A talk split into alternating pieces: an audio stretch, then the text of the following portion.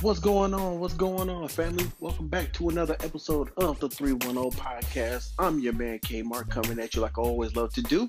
Just want to drop you some of that NBA knowledge on what's going on in this year's playoffs. During this episode, hey, look, we're going to get into what's taking place during the conference semifinals and what's taking place right now as Game 7 of the Sixers and Hawks series is currently on as we speak.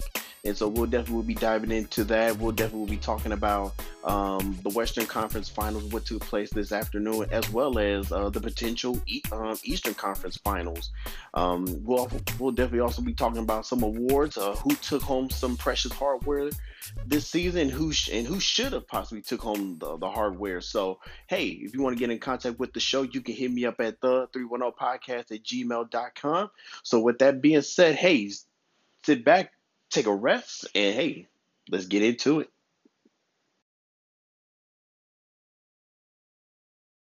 All right, let's get into it. So, yes, these playoffs have been very interesting. I know a lot of people were complaining, saying that since there's no Lakers advancing, that the NBA ratings will take a dive. Well, I actually see differently. I mean, we're definitely seeing a lot of the young stars that are showcasing their talents, which is great for the NBA, for the NBA's future. You have like the dinosaurs of the NBA. I mean, everybody's looking at KD, the Steph Currys, the LeBrons. But no, I mean, we're seeing a lot of young talent that's definitely showcasing. I mean, you got Luka Doncic. You got there's been so many, and you have Trey Young out there. You have Devin Booker putting on a show. I mean, you have so much talent that's out there, and honestly, I mean, hey, you know what? I think these young guys, hey, they're ready to take over for whatever the old guards are ready to hand it over. So, yeah, so with that being said, hey, look, let's jump into the semifinals. And I'm going to start out west, the Wild Wild West, starting off with the Utah Jazz and the L.A. Clippers. This series was basically looked at as possibly like a home court series. Honestly, I thought maybe this would be one of those things where the Clippers would be able to steal one of those first two games in Utah. Maybe Utah ties it up. Clippers hold serve at home and ended up winning in six. However, somewhat similar. However, Utah got off to a 2-0 lead in the series. They won the first two.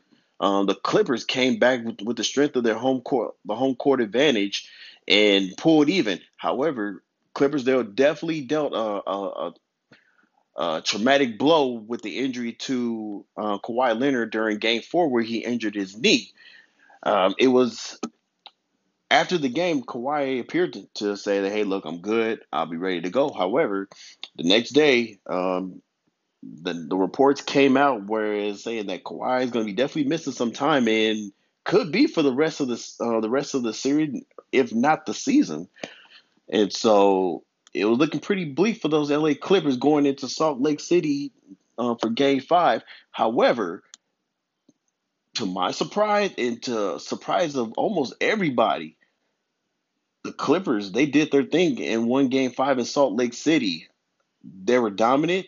Paul George was the key right there. He had to step up. And Paul, he took over like he did in those years of when he was with Indiana, in the years like they were going to the conference finals and facing against Bron in the Heat. He took over. He played very well. And like I said, this is just reminiscent of what he did before his leg injury back in, I believe, 2012 or 2013. I can't really remember the year, but he strapped the team on his back. He won a critical Game 5, and they were able to pull that out. So going home Game 6, all the pressure's on the Clippers. The Clippers may fold, and Utah. I mean, true, yeah, they had Mike Conley who came back during that series, but he definitely wasn't what he typically is. He typically was, and you definitely saw that during Game 5 and Game 6. He just wasn't able to provide the energy and that he's accustomed to getting, or the playmaking ability. So, but with all that being said, the Jazz got off to a great start in the series in Game 6. They were able to get out to the big lead later by as much as 26 points. Excuse me. Can you believe it? However, the Clippers came roaring back. Like I said, off the strength of excellent three-point shooting, Paul George once again was the catalyst. Definitely helped bring them back. They definitely got some big-time play from the reserves. Like I said, Reggie Jackson came in and balled out. Just overall, just the Clippers as a team, they actually played team ball. And Terrence Mann was arguably probably like the most critical player to come in, as he had 39 big points. Like I said, Reggie Jackson had 27, Nicholas Batum 16, Patrick Beverly, who they finally dust off after he was getting abused by Luka during the first round. He came in, chipped in with 12. It was an overall great performance by the Clippers, and believe it or not, the Clippers had moved on to the Western Conference Finals. Yes, I said it after that debacle during Denver, with Denver during last year's playoffs, and without Kawhi, they took down the number one seed in the NBA in Utah in advance of the Western Conference Finals. I still can't believe it. So with the Clippers moving on, who would they face? And it was the Suns. They faced off against the Nuggets in the semifinals. And honestly, this was a 4-game sweep. And honestly, I was very shocked. I thought this series would at least go 6, maybe 7, because the fact that Denver had so much firepower. True, they didn't have Jamal Murray, but they still have a lethal arsenal of weapons at their disposal, and I was just surprised on how Phoenix just took them apart. You got a team with Aaron Gordon, Will Barton, Michael Porter Jr. It's just so they just had so much. You would expect for them to at least get at least maybe 2 games over Phoenix. However, the Suns the Suns were not having that. The Suns balled out. They pretty much took what they did against the Lakers in round 1 and applied it to the Suns with lethal shooting and getting out on the break. Devin Booker was fantastic. Chris Paul in game 4, this was a virtuoso performance. This was like the Chris Paul back when his early Clipper days, or maybe his Pelican days, where he just seamlessly took over in game 4. He dominated. He dominated that game, and he was not going to be denied. He had 37 points. Devin Booker chipped in with 34. The one issue that I definitely had an issue with was Nikola Jokic getting ejected. I really don't think he should have been ejected because it honestly looked like a flop, to be honest with you. When I think he hit Cameron Payne, it looked like a clear flop. But the league is anti-sensitive. Like I said, I really don't think that it was warranted an ejection, but hey, that's the rules. So Phoenix, they ended up winning game 4, 125-118 in Denver to sweep the series and move on to face the LA Clippers in the Western Conference Finals. And so what we'll do is we'll tackle that in a little bit. But right now I'm going to take a quick break, and I'll be right back. Let's take a look at those Eastern Conference matchups. Let's start off with the consensus pick of a lot of experts, the Brooklyn Nets, going against the Milwaukee Bucks, featuring Giannis Antetokounmpo.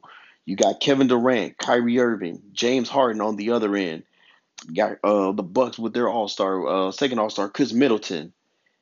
Series pretty much started off kind of like I expected. You got the Brooklyn Nets pretty much taking care of home court. With 2 pretty much decisive victories in Brooklyn. And then especially game 2 where they won by 39. My goodness. So you're thinking basically all Brooklyn needed to do was just get 1 game in Milwaukee. And virtually the series is over. Nah. Brooklyn's Milwaukee said nuts to that. Taking 2 in a row in Milwaukee. Game 3 was fairly close, 86-83, a win by the Bucks. Game 4, Milwaukee won by 11, tied the series up. So you're thinking, okay, kind of what I expected with two Eastern Conference powerhouses. However, Game 5 was a tale of two halves, and mind you, Kyrie Irving left Game 3 with an ankle injury. James Harden was still hobbled by the hamstring injury, which he pulled during the opening minutes of Game 1. And pretty much Milwaukee did what they're supposed to do on the road, got off to a fantastic start, leading by 14 at the end of 1, leading by 16 at halftime. However, the walls came crashing in in the form of Kevin Durant. The man put on a virtuoso performance. This is arguably, I believe, Kevin Durant's best playoff performances. Mind you, this kind of rivals to me where the matchup against LeBron in 2017, going into Cleveland, they're up 3 games to 1. I'm sorry, 2 games to none. KD puts on the show and hits the game winner over LeBron to give the Warriors a 3-0 lead. The performance that he put on during game number 5 is eerily similar, or matter of fact, I would say, you know what? I would say it's better because of the circumstances. Because, of course, there's no Kyrie, James Harden playing on one leg and not really able to give you much. Kevin Durant literally strapped his team on his back for 49 points, 16 out of 23, 13 out of 16 from the line. My goodness gracious, this man put on a show. 4 of 9 from three-point territory, 17 rebounds, 10 assists. And his team needed every one of those buckets to stave off Milwaukee. And they put him in the driver's seat 3-2, heading to Milwaukee. However, Game 6, pretty much kind of what I expected. I mean, I expected Milwaukee to hold serve, win an important Game 6 with their season on the line, and force a Game 7 that they did. They once again Milwaukee jumped off to a quick start.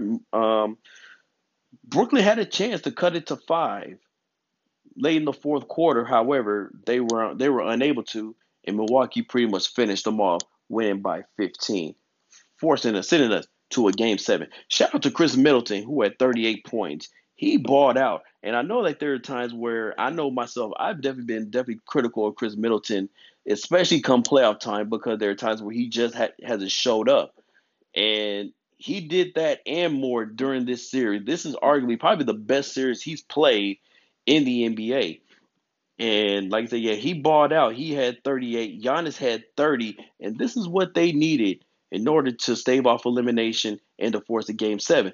And they definitely needed that going into Saturday's Game 7 at the Barclays Center. Overall, it's a back and forth game. I mean, the biggest lead arguably was 5. It was close throughout. Both teams playing well. Giannis had 40.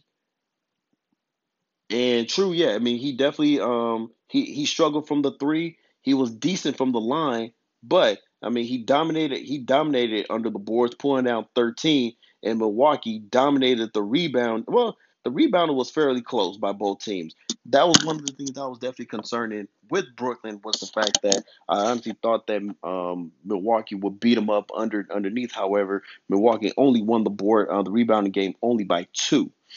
Like I said, close game throughout. Shout out once again to Kevin Durant, 48 big points, 9 rebounds, 6 assists, and hit a phenomenal, unexplainable turnaround jumper to send it to overtime. However, he was an inch away. His toe was on the line from sending Milwaukee home and sending the Nets to the Eastern Conference Finals. His foot was on the line, so it was a 2. So game went to overtime. However, I just think that, man, just with the heavy toll that was put on KD, his first year back, off really pretty much hasn't played since the 2019 NBA Finals, the man played 53 minutes, did not sit down not one bit during Game 7, and he laid it all out there on the line. Had 48 big points, didn't sit down. However, hit a airballed a potential game-winning turnaround three-pointer to possibly win the game. But it is what it is. It is what it is. I mean, you're not going to win every year. Milwaukee moves on. Brooklyn goes home. And like I said, it's another offseason where, hey, the Nets, I believe with another year under their belt, I think they'll be fine. They just need to get possibly another shooter, because I will say this, man, Joe Harris struggled during the latter half of this series. He was 3 of 10 in Game 7, 3 of 9 from deep for only 10 points.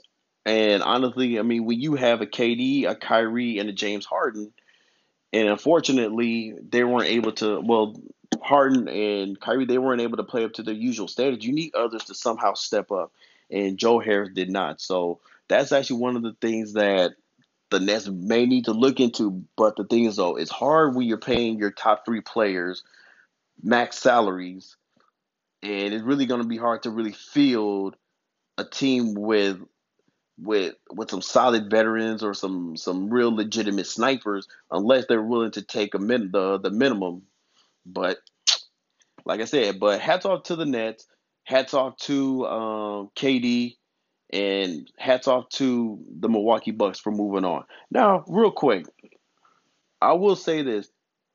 True, KD and them lost. KD had a phenomenal game in the losing efforts. However, these LeBron fans, y'all are a sensitive bunch, let me tell you, because you guys are pretty much just acting like you guys just won the NBA title, because I'm seeing a lot of notable LeBron fans and LeBron jockers out there. They're just over here just congratulating and happy. I don't know why. I mean, what? I mean, is it the fact that KD stopped LeBron from winning two extra titles? I mean, is it that? I mean, what is it? I don't know. Somebody tell me, because honestly, I mean, for one, like I said, and I know I've seen a lot of people comparing this performance from KD to the performance LeBron had against the Warriors in, believe, Game 1 of 2018, the 2018 Finals, where LeBron had 51, but due to that JR goof-up, they lost. I will say this. I mean, I know for me, I will say, the only reason why I think LeBron got slandered so much was the simple fact of the matter is that he had 6'1" Steph Curry on him, where the lane was practically wide open. LeBron has been crazy hot from three. It was an obvious mismatch. Take him to the rack. You have the time. You have the clock running down. Take him over. However, after JR's bumble, you could see LeBron just, in a sense, quit. He stopped playing. I think he had one basket in overtime, and that was it. But I mean, like I said, I mean, and you have KD. True, yeah. I mean, he literally put the team on his back, sent the game into overtime. And the physical fact of the matter, he did not sit down not one bit and carried that squad. Like I said, the man's coming off an Achilles injury. Like I said, hadn't played a full season. Before this season, hadn't played a game since the 2019 NBA Finals. Man, if y'all don't knock it off, man, and stop with y'all crying. It's like, oh, KD needs to get slandered like LeBron. Shut up. No, he doesn't. Because one, KD didn't quit. He just didn't hit a shot. Like I said, it is what it is. Like I said, you're going to get the LeBron apologist that's going to be jumping up and down, like throwing the tantrums. But anyway, it is what it is. Moving on to the next series. We got the Atlanta Hawks facing the Philadelphia 76ers in the Eastern Conference semifinals. Right now, I mean, this has been a very unusual series, to say the least. Definitely been some back and forth. Teams winning on the road that wasn't supposed to win. You got First of all, it started off with Atlanta jumping on Philadelphia during game one of this series and take away the home court advantage. True, Philly made a late game surge to try to win the game. However, Atlanta was able to hold off. Philly pretty much dominated game two. Then go to Atlanta. They win game three. So at that point, you're thinking like, okay, Philly's going to just pretty much just take control of this series. However, game four, actually, Philly jumps ahead big time. They jump up by as much as 16, and they blow the game. They blow another lead and lose game four. Then in game five, the same thing happened in Philadelphia. Philly jumps out to a big lead. Atlanta comes back and wins the game. And mind you, I listened to Philadelphia Sports Talk Radio. It was not a good atmosphere. It was a lot of people that was just, that were pretty much over with the. They were just done with the Sixers, and for the most part, a lot of it had to do with Ben Simmons. I know Joel Embiid. He's the team leader. However, I mean, of course, Joel, he's playing with the injured, with a torn MCL in his knee that he injured during the Washington series. Yeah, I mean, and mind you, and surprisingly, he came out and played game number one, had a very good game during the first game of that series. Matter of fact, Joel's been pretty much dominant throughout this series, and like I said, I mean, it's just the simple fact of the matter that Joel is not getting the help. Ben Simmons, where are you, bruh? Where are you? I mean, you're tabbed as this generational talent, and for the most part of this series, you've been pretty much invisible. You're scared to go to the rack. You're scared to take any type of assertiveness on offense, and just sitting there and you're just being lazy. You're just simply lazy. And nice dunk by Tobias Harris. Oh, my gosh. And mind you, this game is on right now as we speak, Game 7. And right now it's 57 seconds left in the third, and Atlanta's up by 3. This is a very entertaining series. But anyway, Ben Simmons, like I said, if Philadelphia is going to entertain any thoughts of winning a title, they need something from Ben Simmons. They need some type of scoring because, like I said, Joel Embiid, he can only give you so much effort because of that knee. Like I said, Tobias Harris, he's another person that needs to step up because there was a couple games during this series, I know, especially game 5, where he was invisible. And honestly, the only reason why this series is at where it's at is because of Shane Milton and Tyrese Maxey. If it wasn't for those two, this series would have been over. And honestly, I even think that regardless win or lose in this series, I think Ben Simmons' days in Philadelphia are numbered. I really think they are because honestly, I think Daryl Morey, Doc Rivers, they wanted to give it one shot with Ben this season. And honestly, I mean, Ben, I mean, he'll definitely go into a tear. And like I've said this before, Ben Simmons will go on a tear around All-Star voting, like around that season, just so he can get into the All-Star game. And from there, He pretty much after the All-Star break and from the rest of the way, he kind of just goes back to non-existent. I don't know what it is. I don't know why he won't shoot. I mean, I know he's been pretty pathetic from the foul line, but my gosh, show some type of life out there to help your team because really the Sixers are playing. I mean, they're playing 4-on-5 offense because you're not poses yourself as a threat. And there was a couple times where, yeah, Doc has to bench him. He has to take him out because of the hack of Ben, or it's just the fact of the matter is that they just won't. He's not a threat. He's not a threat at all. And so right now where we are, going into the fourth quarter, it's 76-71 Atlanta. And like I said, I mean, shout out to the Hawks. If they're able to pull this series out, this would be only the second time the Hawks have been to the Eastern Conference Finals. I believe the last time that they went, and the first time, only time they went was, I believe 2015 or I believe it was 2015 or 2016 when it was like the Joe Johnson, Jeff Teague, Al Horford squad, and they met up with LeBron in the conference finals and got swept. So with that being said, so right now, hey, let's see what happens with this with the final quarter of this season for either the Hawks or the Sixers. I mean, who's going to move on to face the Milwaukee Bucks? And so with that being said, hey, I'm going to take a quick break and I'll be right back. Okay, everybody, I'm back. And so, hey, let's jump right into some NBA news. June 19th, that's one of those weird days in around the association where so much went on. And, hey, let's just start it off. I mean, hey, first of all, I wake up to Kawhi Leonard being listed as out with a knee injury. And then throughout the day, I'm getting reports that it could be an ACL injury, which would be devastating not only for this playoff run, but for next year. I'm definitely hoping that that's not the case. I'm definitely hoping Kawhi can somehow get back for this playoff run because honestly, I mean, he was playing very well. He was arguably, along with KD, the best player in this year's playoffs. And so that's a big blow to the Clippers.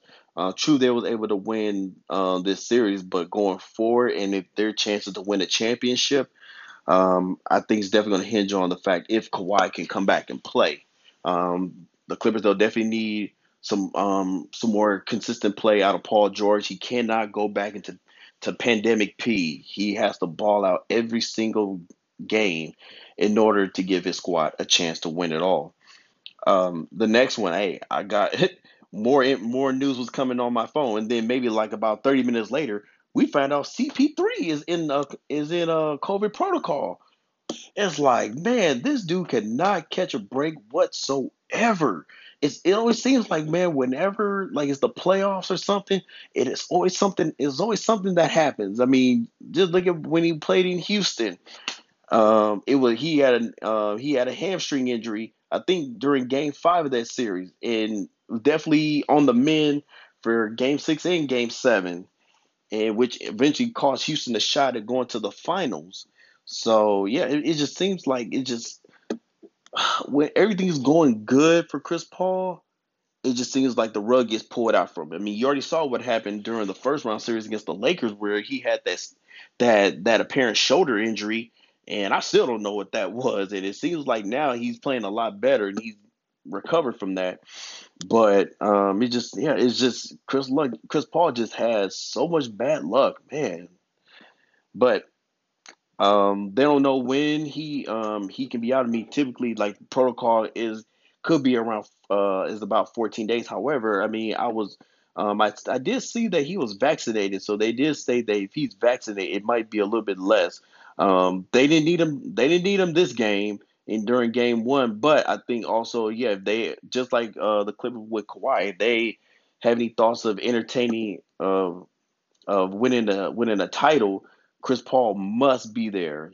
Chris Paul must be there because, I mean, he's arguably like the best field general in the game today. I mean, to me, I always said that CP3 reminds me of Isaiah Thomas from not the little Isaiah, but Zeke, the Hall of Famer, two-time NBA champion from the Pistons.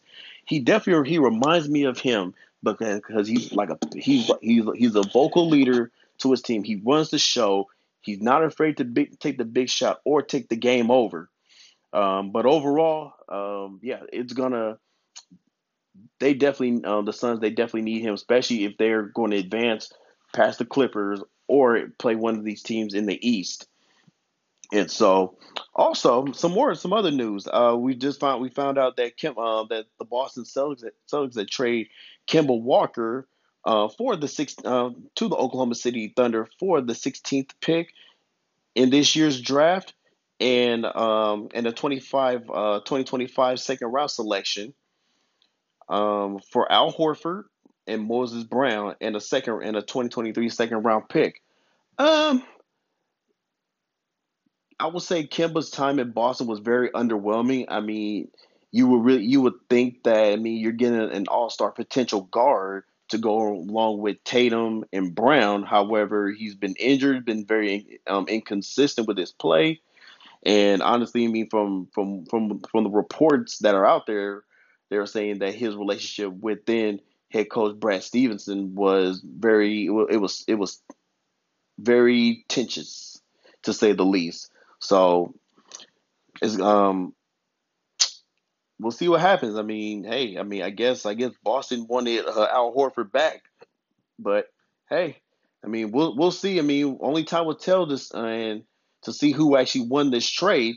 And so, with that being said, hey, look, let's preview the Western Conference Finals. I mean, we got the Phoenix Suns, who dusted off the LA Lakers and knocked off the Nuggets, taking on those LA Clippers who beat Dallas in a hard-fought first-round series, and surprisingly knocked off the Utah Jazz in six. They're going at it for a chance to advance to the NBA Finals. The series starts in Phoenix, with Phoenix having the home court advantage. Overall, I mean, I think this is going to be a very entertaining series. I just wish that Kawhi Leonard and CP3 were both playing, because I mean, you definitely want both teams to be at full strength. Now, I mean, I believe CP3 should be back before the end of this series. However, right now there's definitely some uncertainty in terms of Kawhi. I mean, from what I read, he's not traveling. He didn't travel with the team during for the first two games, and it looks like they're going to reevaluate him and possibly see if he'll be ready for games 3 or 4 of this series. Right now, I mean, if you ask me now, I really don't think he'll play in this series. I mean, it kind of sucks. I mean, you definitely would love to see him on this level, because I mean, especially what you saw him do in the past with Toronto and San Antonio. But overall, it's going to be a very entertaining series. Both teams like to run. Both teams like to shoot the three.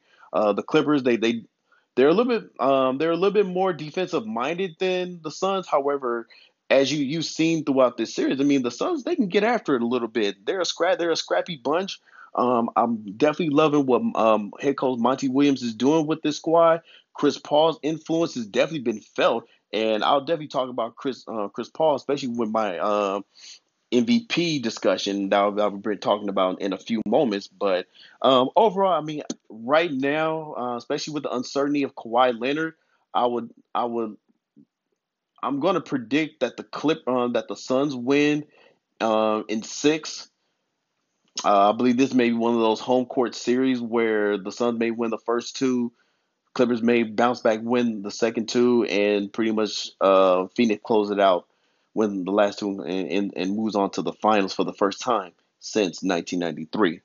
Then moving on to the Eastern Conference Finals, and right now, the Sixers and the Hawks, they are engaged in a battle right now. Right now, the score is 80-77 with a little bit more of 8 minutes to go in the fourth quarter. Looks like Tobias Harris just scored on a putback, and it's like an and one. So it looks like Philly, they're trying to pull away. I mean, right now, I mean, Atlanta's kind of going a little bit cold right now. 7:46 to go, and right now this is a big possession for the Atlanta Hawks.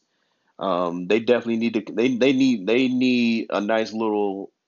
But you know what I mean. Right now, they're keeping it close, and that's the main thing. Though they just need to keep it close. I don't know if they're gonna go to hack a bend, but right now where they are, and good foul. And right now Trey Young's ready to go to the line. So right now, I mean, this series has been very entertaining, and I know a lot of people thought that this Hawks series was gonna be maybe a 4 or 5 game series win by Philly. However, Atlanta's battling them, and shout out to Charles Barkley, who said before the season that he predicted that the Atlanta Hawks would be in the Eastern Conference Finals. And I know I laughed at that, because I'm thinking like, man, what do the Hawks have that they can do what they're doing? But however, I mean, they showed a lot from what they did in the series against New York. And right now they're giving the top seed to 76ers all that they can handle. And right now, yeah, it looks like this game is going to go down to the wire. And right now, yeah, I mean, I think Milwaukee is just laying back in the weeds and seeing what matchup is best for them. I think, honestly, I know they match up very well against the Sixers, especially down deep. I know the Hawks, I think the Bucks won the season series 2-1, and I believe the Bucks won the season series against the Sixers 3-0. So, big three by Seth Curry. And so right now, this is, like I said, I mean, these games are exciting. It's like I said, I mean, these are, and this is what I don't get when a lot of people were saying that the ratings were going to go down just due to the Lakers not being involved, which I think is beyond dumb because, like I said, like these young players, they're balling out there. And so, like I said, I mean, I believe, however, if Philadelphia wins, I think they beat Milwaukee. I think they beat Milwaukee in 7. If Atlanta wins, I think Milwaukee wins in 6. And so those are kind of like my predictions right now. But we'll see what happens in this next 6 minutes left in the fourth quarter. So we're gonna move on to some of these NBA awards. I definitely have something to say about all these awards. I do believe that the voters, they for the most part, they got them right. However, there were like a couple questionable ones from my point of view. And let's start off with the Coach of the Year. Was New York's head coach Tom Thibodeau, former head coach of the Bulls. I mean, you know me, I got major love and respect for Tibbs. However, I think him being in that New York media, and honestly, I think that had a lot to play with him winning that award. And mind you, this is the first time the Knicks have been to the playoffs since, I believe, the 2012 season where they lost to Miami and LeBron in the first round. That New York team was with Melo, I believe, Baron Davis, and I think Tyson Chandler, if I remember correctly. If I'm wrong, somebody let me know. But I actually love what Monty Williams did with the Suns. I mean, you can also attribute that to the arrival of Chris Paul.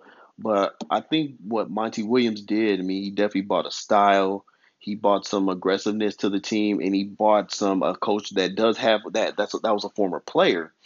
And so I just believe, like I said, I believe he should have gotten the award over Tibbs. However, like I said, I mean, I got major love and respect for Tibbs for what he did with the Bulls during that era. The next award was General Manager of the Year. That went to James Jones of the Suns. I'm actually fine with that. With that award going to him. Like I said, they built a nice squad in Phoenix, and especially from where they were just a few short years ago into where they are now. Yeah, he definitely deserves the GM of the Year. Rookie of the Year. I actually said LaMelo Ball would win it coming into this season.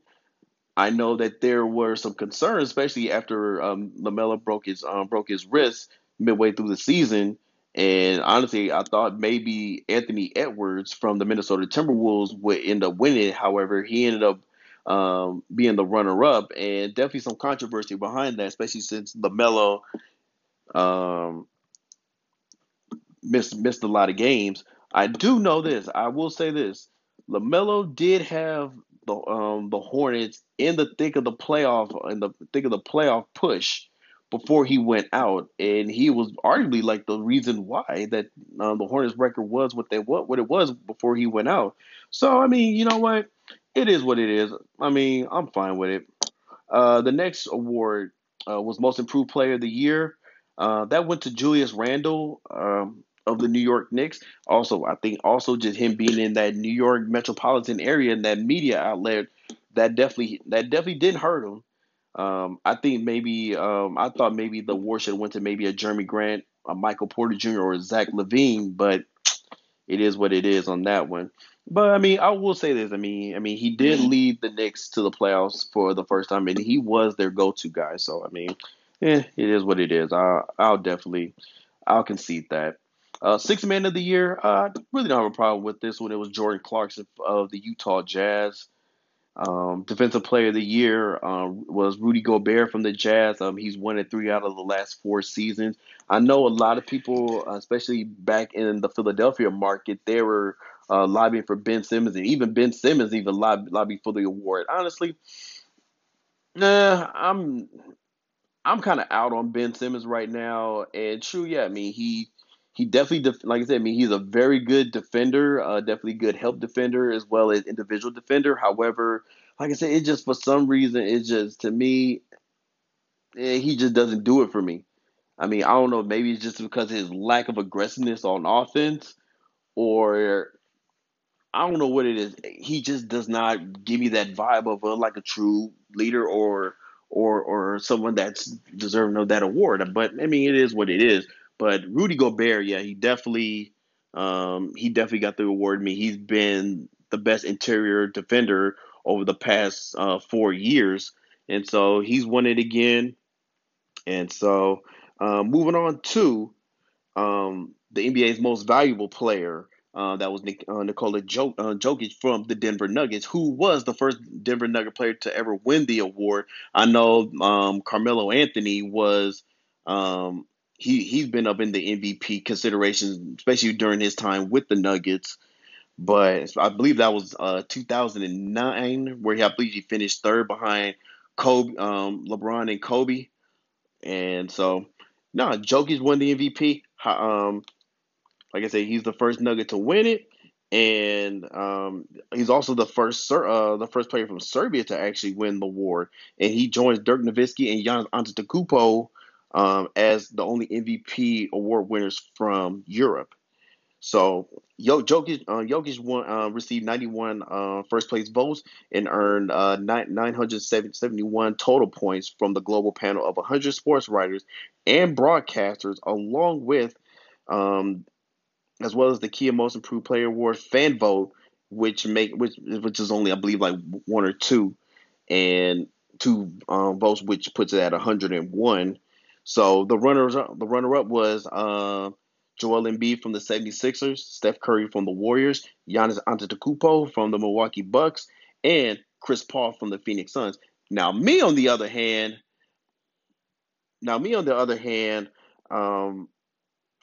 I would have voted for Chris Paul, because, like I've stated this before, what Chris Paul has done reminds me of what Steve Nash has done from when he was with Phoenix and when he came from Dallas, on how he helped turn that franchise around and pretty much took them to a 60-plus win season when they were winning 50 games. And basically turned them into a title threat. So honestly, I feel that Chris Paul, like wherever he goes, he brings W's, and your team is going to have a chance. I mean, you saw what he did with that bunch in OKC last year when they got into the bubble. I mean, they won a first-round playoff series, and yeah, honestly, I think Chris Paul definitely deserved the MVP. If not, he definitely deserved more consideration, more votes than what he got. So that's my opinion on it. Like I said, me personally, I would have voted for CP3. So with that being said, so I'm going to wrap this thing up. So hey, I'm your man K Mark. Thank you for listening to another episode of the 310 Podcast. If you want to reach out to the show, you can hit me up at the 310podcast@gmail.com. I want to just thank all my listeners who've been listening with me over the past couple years. I'm definitely coming back. We're definitely going to be bringing more content, especially as we move on into these in the conference finals and onto the league finals, and especially with the NFL season getting ready to jump off in a couple months. So I mean, it's definitely going to be a lot of content. I definitely can't wait to bring that all to you. So with that being said, I'm your man Kmart. I'll catch you with you later. Peace.